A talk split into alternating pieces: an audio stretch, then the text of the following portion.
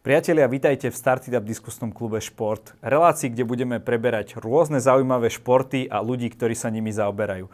Preto dnes máme veľmi zaujímavého hostia, ktorým je reprezentačný tréner Counter-Strike, Michal Čontoš. Ahoj Michal. Zdravíčko, zdravím každého jedného, čo si tu môže to pozerať.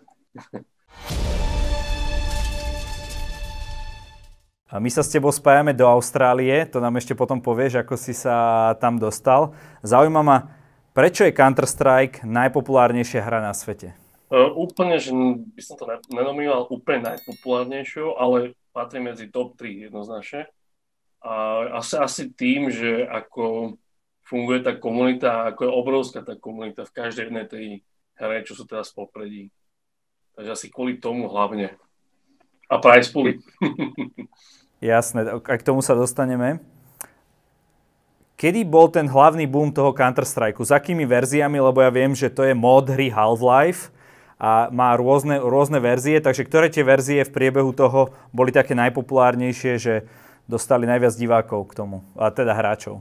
Jednoznačne to bola 1.6, Counter-Strike 1.6 a vlastne potom taký väčší rival k tomu bol Counter-Strike Source a tieto dve komunity sa vlastne spojili vytvorila sa vlastne nová verzia Counter-Strike Global Offensive a tá je momentálne najpopulárnejšia. Takže asi každá jedna mala svoju nejakú historickú rolu, ale jedna šestka bola taká fakt, že každý to poznal. Dodnes to každý, každý pozná. A povedz nám, prečo tá verzia Counter-Strike 1.6 dostala toľko ľudí k tomu, aby ich hrali? Čo bolo na ne také špeciálne? Ja, ja si to pamätám ešte, ja som tou verziou končil, tam boli nejaké vtedy e, nejaké také tie štíty, hej, možno nejaké také e, pár nových zbraní, ale nebolo to zásadne odlišné od tých 1, 2, 1, 3, 1, 4. Jedna šestka bola proste špeciálna hlavne aj tou hrateľnosťou, že tí hráči sa tam proste vedeli nájsť buď v momente, alebo tým, aký mali silný aim. A tá jedna šestka vlastne sa odtedy odrážala, že aj priemerní hráči sa vedeli niekam dostať bez nejakej veľkej podpory od, od nejakých organizácií. Takže časom sa to tak nejak vyrovnávalo, ako sa to vlastne deje teraz momentálne Counter-Strike Global Offensive. Teraz máme najpopulárnejšiu verziu Counter-Strike Go. Čo je v nej také prevratné? Prečo zase tá spôsobila nejaký nový ošial? Tak hlavne spojili sa tam tieto, tieto dve komunity, čo som spomínal. A hrajú tam všetky legendy v Counter-Strike, čo kedy hrali voľa, keď ešte v 1.6 ako je Forest, Gedrad, Gedrad už síce nie, ale ešte ten minulý rok hral. Proste sú to veľké mená, napríklad zo Slovenska Guardian, čo je proste legenda z 1.6 zo Sourceu a takisto v Go, je jeden z najlepších snajperov sveta. Mladý talent David e, Frozen Černiansky, to je proste náš československý talent, ktorý si myslím, že ďalších 2-3 roky ešte, možno ešte aj dlhšie bude trvať, než sa niečo takéto nájde, ako je on. A máme ich strašne veľa len tá celková komunita, keď vidíte staré legendy spojené s týmito mladými talentmi, ako spolu hrajú, predávajú tú takú nejakú legacy tej hry, tak proste to je asi taký ten nádych toho ducha vnútri. My sme hovorili, že ty si vlastne profesionálny Counter-Strikeový tréner. Dá sa dnes Counter-Strike brať ako šport? Berieš ty tých tvojich zverencov ako športovcov, alebo berieš ich ako deti, čo si chcú radi zahrať a nemajú čo robiť, alebo ja neviem? No, teraz, teraz sa troška na to už pozerám ináč, keďže som na pozícii coach, takže by som mal vlastne nejakým spôsobom aj dovychovávať tie deti, čo sa mi vlastne podarilo u toho spomínaného hráča Davida Frozen Černianského možno spomenúť iba, že Frozena. My sme spolu bývali jeden rok a tým, že som robil športy, tak samozrejme, že kombinujem toto vlastne, že to aplikujem do toho e-sportu, takú nejakú tú metódu, systém, systém nejaký, mentálnu prípravu, proste komplexne to, čo robia profesionálni hráči, teda, pardon, profesionálni športovci, tak to dokážu robiť aj profesionálni hráči Counter-Strike Global Offensive alebo proste hoci aké iné hre. Na sa to dám aplikovať. Tú mentálnu stránku by som chápal, uh, lebo tiež som niekedy hral Counter-Strike, uh, viem, čo je to, tých 5 na 5, uh, súboje, Dust 2, Inferno a podobné mapy. ale čo napríklad iné aspekty športu? Musia napríklad tí, tí nazvime ich chlapci, možno že, možno, že nemajú až to, tak málo rokov, aby sme ich volali chlapci, musia napríklad byť fit vo fyzickej forme, pošleš ich, ja neviem, behať alebo tak, aby naozaj sa mohli sústrediť na to hranie, keď príde ten zápas? A úprimne, v mojej metóde toto nebolo, bolo to iba pri nejakých bootcampoch, kde sme boli dva týždne zavrení a, a tam sme niečo museli robiť, aby sme sa troška rozhýbali. Lebo, lebo predsa len toto nie je až taká náplň mojej práce, ale zase musím uznať, že veľmi dôležitá je strava, lebo vydržať za počítačom denne 12, 14, 16 hodín, 6 dní v týždni není jednoduché. A takisto sa musíte hýbať, aby to telo fungovalo. Ale obrovské organizácie, ktoré pôsobia na svete, majú možnosť mať mentálneho kouča, e, trénera na fyzičku, trénera na to, aby ste rozhýbali karpálne cievy, alebo aby ste proste precvičovali tento karpal, veľmi dôležité pre hráčov. Takže tie organizácie sa vedia postarať o tých svojich hráčov. Všetko to záleží o tom, akú, akú, pod akou organizáciou hráte. Ty spomínaš teda syndrom karpálneho tunelu, ktorý majú častokrát aj uh ja neviem, prac, ľudia pracujúci v kanceláriách a tak ďalej, ktorí pracujú s počítačkou, e, s počítačom a s myšou. Majú ešte títo hráči nejaké iné zdravotné problémy? Ja si viem predstaviť, že určite nejaká bolesti chrbtice v oblasti krížov, v oblasti krčnej chrbtice. Sú toto tie najčastejšie zdravotné problémy? Ako ja by som to, samozrejme, že takisto ako keď moja teta, moja mama, to niekto bol v kancelárii celý život, tak má to nejaký odraz a takisto to má určite na hráčoch aj na športovcoch. Či už športujete, takisto sa to odloží na, to, na, tom, na tom tele, to isté, keď robíte e-sport. Ja som zdravý, mám iba zvýšený tlak, takže ja som v pohodičke, ale viem, že, viem, že hráči, proste viem, že sa zničí zrak, viem, že chrbtica odíde, sú tam rôzne takéto, poviem, že drobnosti, ale nie sú drobnosti, je to vážna vec, pretože to zdravie máme iba jedno Takže skôr, skôr by som povedal, že áno, samozrejme prichádza takýmto veciam, ale nie je to nejaké, neviem, žiadne štatistiky, ale tak, zatiaľ som to počul bolo pár hráčov. Hm, takže je to možno aj ako pri ostatných športoch, že nie športom zdraviu, ale k športom k trvalej invalidite, minimálne teda pri tých profesionáloch. Presne tak. Uh, keď máš toho svojho zverenca, dajme tomu povedzme to napríklad jedného človeka, ktorý sa chce zlepšiť, tak koľko by mal denne trénovať? Aký by mal byť ten jeho ideálny denný režim? Vieš nám to nejako povedať, keď sa chce zlepšiť a niekam sa dostať? Tak je veľmi, veľmi, veľmi dôležité, aby sme rozdielovali takých tých hráčov. Povedzme, dajme si, že uh, tier 1, tier 2, tier 3 hráči, hej, na Československu. Rozdielime si medzi týchto hráčov a ku každému musíme pristupovať troška iným spôsobom, pretože niekto má viac skúseností, niekto vie lepšie strieľať, niekto vie viac premýšľať, niekto vie zase viac vyčkať a takéto drobnosti. Takže vlastne všetko to je individuálne, koľko ten hráč už má za sebou nahrané na tej hre, alebo vlastne v tej hre, koľko má toho nahraného a potom sa môžeme niekam posúvať. Takže povedzme, dajme si taký ten stred, tak tam by som predpokladal, že by bolo ideálne, aby vlastne aj vo voľnom čase hral tú hru, nejakým prípravom na zlepšenie ajmu, sledovanie zápasov, záznamov, sledovanie vlastnej hry a potom sedel u toho 7 dní v týždni a aspoň 5-6 hodín na začiatok by nebolo zle. OK, ten AIM, aby sme vysvetlili, to je teda mierenie, hej? Že zlepšenie mierenia. AIM je taká, taká poviem, že skratka, to, že, že aký, aký, ako dobre viete strieľať a movement, ako dobre sa viete pohybovať. OK, čiže to nie je len o tom, eh, o tom strieľaní, ako by si niekto myslel, ale musí človek dbať aj na to, ako sa pohybuje, kde je v akom mieste a v akom čase eh, a tak ďalej a tak ďalej. Áno, presne tak. To sú strašne dôležité faktory v tej hre. Veľa ľudí si myslí, že, že si proste hráči sa za počítač, že hrajú svoje hry tak pre, pre srandu. Ale tam je to proste kompletne pripravené po taktickej stránke. Musíte sledovať celú hru, celé hre ekonomiku, musíte si strážiť kola, ktoré môžete stratiť. E, systém je tam proste iný ako v nejakom športe, nejak, neviem, fotbal, hokej alebo niečo podobné, alebo skôr tie pravidla, ale podstata toho je vlastne taká istá. Musíte doceliť nejakého bodu, ktorý vám zaistí to, že vyhráte vlastne tú jednu mapu, ktorú môžete hrať z, napríklad z dvoch, troch map, po to, ako ste ďaleko v turnaji, alebo či to je v finále, či to je iba kvalifikácia. Je to také troška zdlhavé, to by bolo na dlho, ale kompletná systémová príprava tejto hry je by som to prirovnal možno trošku k šachu. Uh, poďme si ale predsa len povedať len taký základ, že ako sa teda hrá.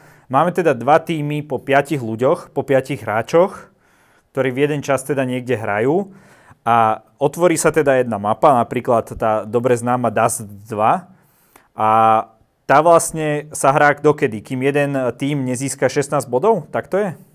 Presne, krásne si to povedal. Keď bohužiaľ je tam tá remíza, že získame jednu mapu, druhú mapu, prichádza tam tretia mapa, ktorá je rozhodujúca.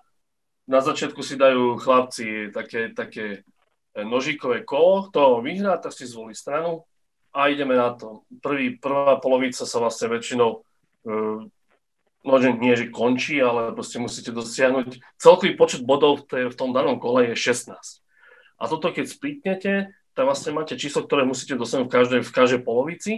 A na daných mapách niekedy môžete dojsť do nejakej výhody, že môžete vyhrávať 12-3, 11-4, a až nikdy vám to nezaručuje to, že už ten zápas máte vyhraný. Dobre, bavili sme sa aj o nejakej e, stratégii. Koľko času venujete tej strategickej príprave, že naozaj sedíte, analizujete a tak ďalej? Koľko, per, alebo a, koľko času sa tomu venuje?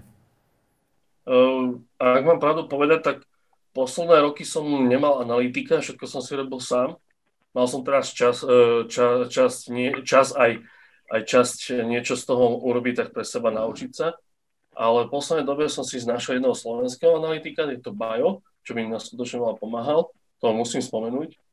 A, a ten systém, alebo tá príprava, ako vyzerá, tak vlastne ono, je to veľmi zložité, lebo v podstate môžete hrať 7 map, ktoré si každý môžete akoby kvázi vyškrtať, že tento nechce túto, tento nechce túto a táto sa, táto sa to sečkuje a keď dojdete do nejakého záveru, môžete hrať tieto tri mapy. A nie vždy môžete mať e, tých 7 map naozaj pripravených na takej kvalite, aby ste si ju mohli dovoliť hrať, aj takých, ich vyškrtávate.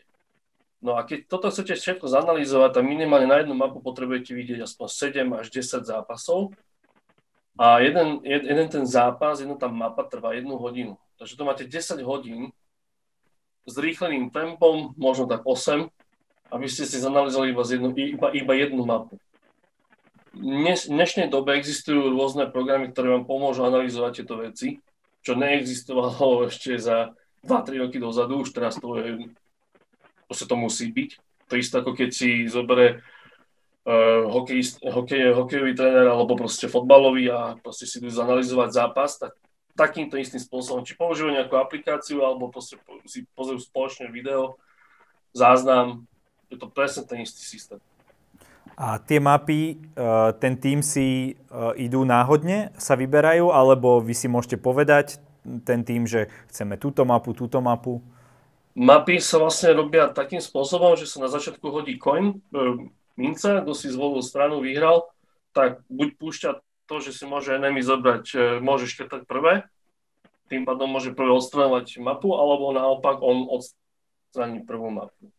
Takže vlastne, a, a je, to, je, to, je, to, je to rôzne, lebo v niektorých turnajoch máte úplne iné pravidlá, akým spôsobom môžete škrtať. Hej? A takisto je veľmi, veľmi rôzne, akým spôsobom škrtáte, keď tam máte možnosť hrať v finále na BOP, to znamená 5 map. A to je veľmi náročné. Si zoberte si, že hráte za počítačom v finále do, roz, do poslednej rozhodujúcej mapy a každá mapa mohla trvať napríklad, ja neviem, hodinu 15, hodinu 20, hodinu 10, podľa toho, aký bol skore. Takže si treš, tre, treba si troška, troška uvedomiť, že tí chlapci tam, ne, že zažívajú tam stres aj radosť, ale naozaj musia to vydržať. To nie je to jednoduché byť stále sústredný takto niekoľko, niekoľko hodín za sebou.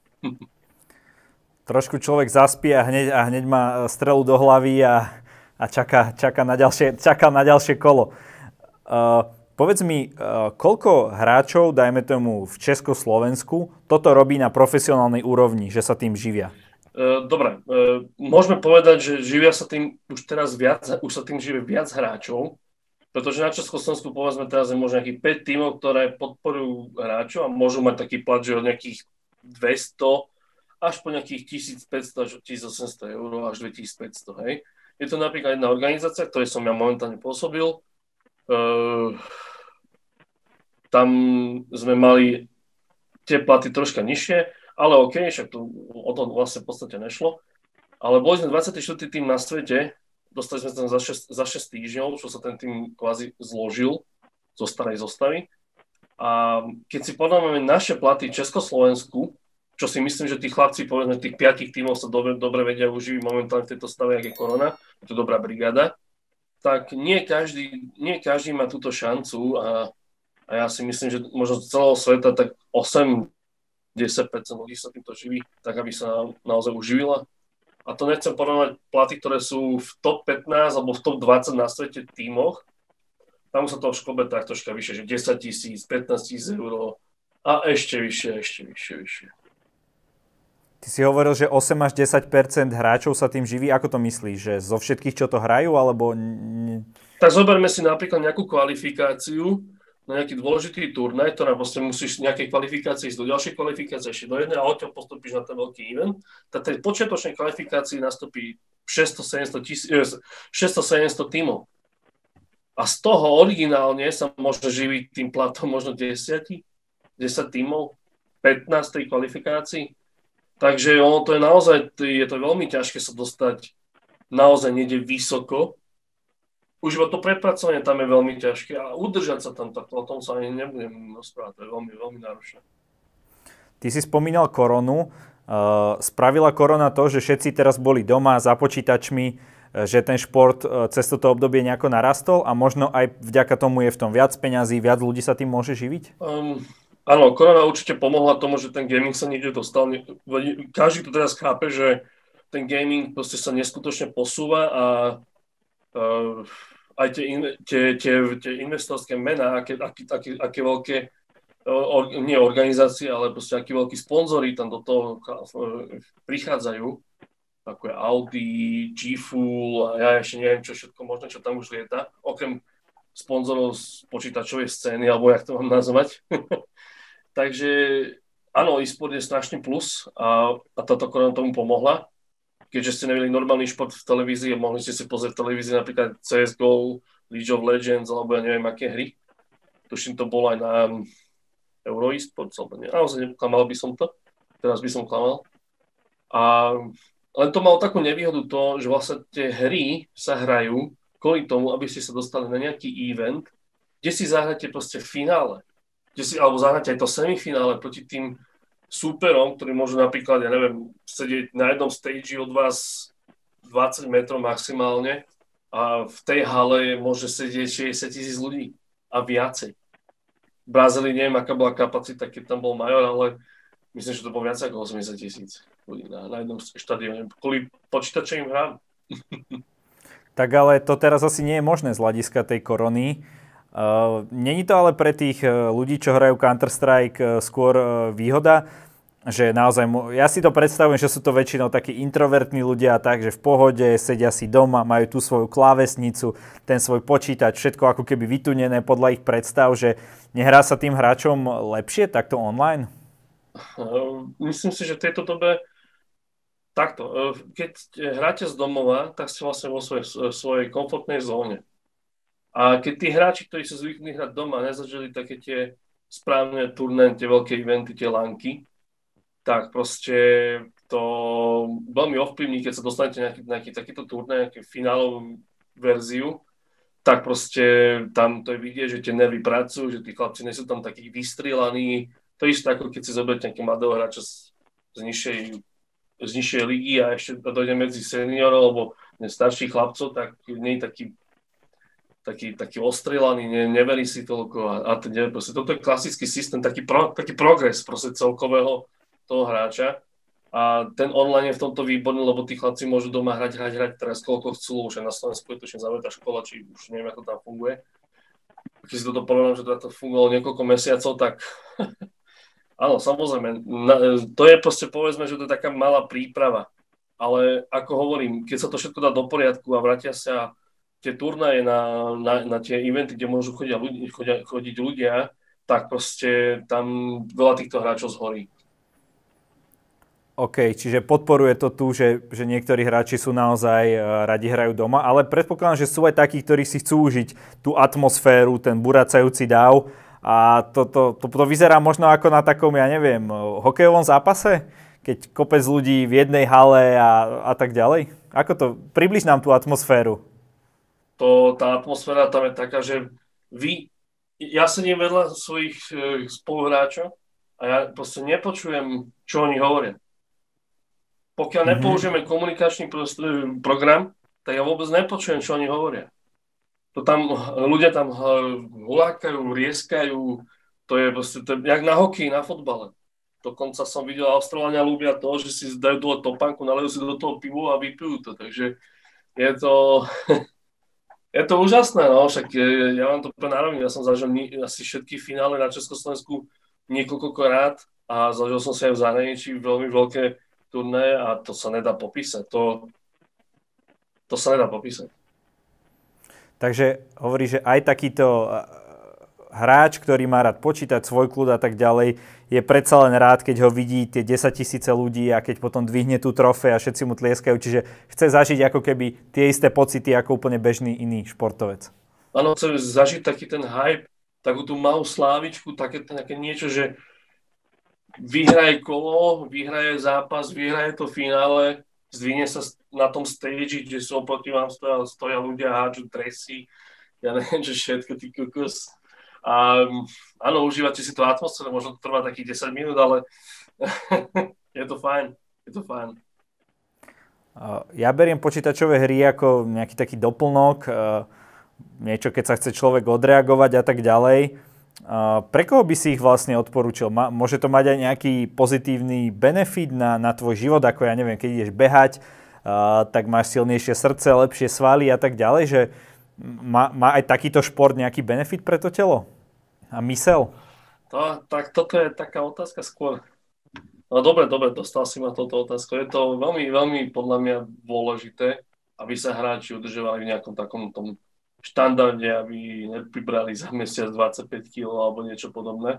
Pretože to automaticky, to musí každý pochopiť, že keď príbere alebo keď proste bude to sedieť 12 hodín a bude sa mimo toho hýbať sám seba, nie pre niekoho druhého, tak to si automaticky zničí reflexy, zničí si telo, to, to nemá žiadny význam, to, to dobehne ako vekom určite, takže o tom sa aj nemusíme baviť, že, že samozrejme, že to môže mať nejaký zlý vplyv na to, ale ja si myslím, že to je všetko o tom, ako, ako človek sa tomu postaví a či niečo pre seba robí. Ja som celý život športoval, ja to proste beriem ako automatiku, takže aj keď som nieký pribral, tak proste som si proste povedal, OK, stop, a ideme, ideme, ideme trošku tomu zapracovať. Uh, veľa hráčov, ktorí so mňou, so mňou hrali, sa im zmenili postavy práve z malých tučných chlapčekov na veľkých, vysokých alebo pekne vypracovaných chlapcov, lebo proste nejakým spôsobom som aj videli na mňa, že ja v 30 rokoch som chodil do gymu a, a oni doma sedeli, alebo keď sme mali nejakú spoločnú prípravu, tak ja som ráno išiel o 6. o 7. do gymu, oni, oni spali, ale potom sa pripojili niekedy treba ich motivovať, to tá mládež potrebuje a to, to, je, to je to hlavné. No. Ja som skôr myslel to, že či ti tréning Counter-Strike, tak ako tréning iných reálnych športov, nie teda e-športov, či ti môže niečo dať do života. Nejaké reflexy, ja neviem, práca s myšou, práca s počítačom, čokoľvek. V tomto smere áno, v tomto smere ti e, môže to posunúť, ale napríklad m, veľa hráčov iba napríklad vie zapnúť tú hru, môžu nejaké veci okolo tej hry a a, a ďalej sa možno neposunú, ale sú zase výnimoční v iných veciach. Počítač celkovo v dnešnej dobe, kto nevie robiť na počítači, tak sa proste nevie, nemôže podľa mňa aj nejakým takým spôsobom posúvať mentálne, lebo proste, pre, pre, pre, predsa len zoberiem si nejaké 5-6 ročné dieťa, ktoré si zoberie tablet a vie pomaly na ňom lep, lepšie, lepšie na ňom robiť ako ja. A jasné, tento vekový rozdiel zase až moc, lebo tie deti sú ako špongie v tom veku. Ale presne takéto deti, keď my ako v gamingu môžeme podchytiť, že napríklad 10 rokov, 11 rokov a už v tej dobe ho môžeme niečo učiť, tak proste oveľa jednoduchšie sa v tej puberte rozhodovať, že kam pôjde a toto je proste ten počítač, je ten v tomto smere prí, podľa mňa prínos pre tých mladých. Ale hovorím, všetko s mierou. Všetko treba nejak vyvážiť časovo a tak, aby v tom človek nevidel nejakú závisť, alebo veľa ľudí hovorí, že to, že to je agresívne a teda ja neviem, ľudia proste povahe majú niečo a to proste musia vedieť ovplyvniť, to iba o tom je. Takže uh, ja si pamätám ešte kedysi dávno boli také prípady, že naozaj aj nejaké násilné činy ľudí, ktorí hrali Counter-Strike. Myslíš, že to s tým hraním hry samotným nejako nesúvisí, že to bol len zlý človek, u ktorého sa to proste len takto prejavilo? Ne, to, to tak nefunguje, to tak není. Ja, pozna- ja to poviem takto, ja, ja mám viac, ja mám lepších priateľov z, z Counter-Strike alebo celkovo z gamingu ako z reálneho života. Takže ja by som vôbec to, keď sa nejaké prípady stali, že, že im z toho šíbalo, tak to je podľa iba také, tá, také tie výnimky, čo sa všade nájdú. Vieš. Ty hovoríš, že priatelia z gamingu, priatelia z reálneho života. E, ako by si hodnotil tých ľudí? Majú e, tí ľudia, ktorí sú v gamingu niečo spoločné? Možno, ja neviem, ako to nazvať, možno takú nechuť k tomu skutočnému životu, že, že sú radšej v tom virtuálnom a tak ďalej? Určite veľa ľudí v, uteká práve do toho virtuálneho života, aby sa tam mali lepšie. Ale proste to je iba... Je, to tak, no. Ale ja keď porovnám ľudí, ktorých som spoznal vďaka videohrám a porovnám ľudí, ktorých som spoznal v reálnom živote, keď to tak mám porovnať, tak e, to je jedno a sto. Fakt jedno a sto. Ja, mne sa zmenil život. Mne sa kompletne zmenil život. Ja ako osoba som sa vďaka gamingu a vďaka hrám a vďaka tomu, že som sa niečomu venoval a niekam som sa chcel dopracovať aj tým, alebo môjim týmom hlavne, tak ja som sa zmenil kompletne ako človek. Takže ja som za hry na to, aby, teda respektíve mne hry pomohli tomu, aby som sa ako človek zmenil. V akých oblastiach si sa zmenil? Určite som sa skľudnil. Keď som bol mladší a hral som, tak som bol taký nervóznejší, ale to nebolo vďaka hrám, ale to bolo vďaka tomu, že som taká bola povaha. Bol som taká povaha. Momentálne som úplne kľudný človek, dva, trikrát viem si rozobrať, čo chcem povedať, čo nechcem povedať. Verím si ako človek. Veľa ľudí za počítačom sú takí, ktorí si neveria v reálnom živote. Ja som úplne opak. Ja som taký typ človeka proste, prečo nevyskúšať? Proste treba to skúsiť, žijem iba raz. Veľa ľudí ma odhováralo od toho gamingu, bol som dobrý v športe, ale proste som tomu veril a toto je veľmi dôležité, aby si tí mladí ľudia toto uvedomili. Pokiaľ si nebudú veriť, tak si nikto nedostanú. Hoď čo budú robiť, čo, čokoľvek budú robiť. Tak. Je gaming aj dôvod, e, prečo si v Austrálii? Dá sa v Austrálii trénovať nejakých ľudí, ktorí sú možno fyzicky v našich zemepisných šírkach? Uh, prečo som v Austrálii? No v Austrálii som kvôli tomu, lebo som si chcel zlepšiť angličtinu. Vlastne som som došiel úplne s nulovou. Mal som, mám také, respektíve mám v zahraničí veľmi dobrých hráčov, ktorých som ja trénoval a naznačovali mi také niečo, že môžu ma zobrať do toho týmu, môžu ma časom a teda som išiel kvôli, hlavne kvôli tomuto, aby som zlepšil angličtinu, naučil sa žiť v zahraničí a proste sa kvázi pripravil na to, že môžem raz trénovať jeden z najlepších československých alebo zahraničných tímov zase opäť, čo by sa mi vlastne mohlo vlastne podariť. Ako to bol, toto bol hlavný zámer Austrálie. Nič, mm. nič iné. A posledná otázka. Čo tebe osobne dáva uh, Counter-Strike, prípadne uh, tieto videohry? Momentálne utek pred tým, keď manželka není doma a môžem mať chvíľku pre seba a takú tu, takých tých ľudí z tej sféry pokecať o tom, alebo ako sa majú. Určite priateľov, čas pre seba a trošku sa tak vynerovať, aby ma nikto nevidel. Jasné. Michal, každý v našej relácii môže na záver niečo odkázať našim divakom. Ak je niečo, čo nezaznelo, alebo čokoľvek, môžeš to na, našim divakom odkázať teraz. Tak ja by som hlavne chcel iba povedať takú jednu vec, že e, aby to ľudia neodsudzovali a lebo viem, že keď niekto povie, že hráš videohry a že sa tým živíš, tak to dvakrát neberú ľudia. Je to naozaj seriózna práca, veľmi ťažká, mentálne aj fyzicky a chcel by som do budúcna, aby to ľudia proste pochopili a aby sme mali viac talentov, ako sme mali doteraz, pretože si myslím, že Československo patrí medzi najlepších a má, a má možnosť mať najlepších profesionálnych hráčov na svete. Tak to asi všetko. Ďakujeme ti veľmi pekne za rozhovor, drž sa. Ďakujem pekne, majte sa pekne.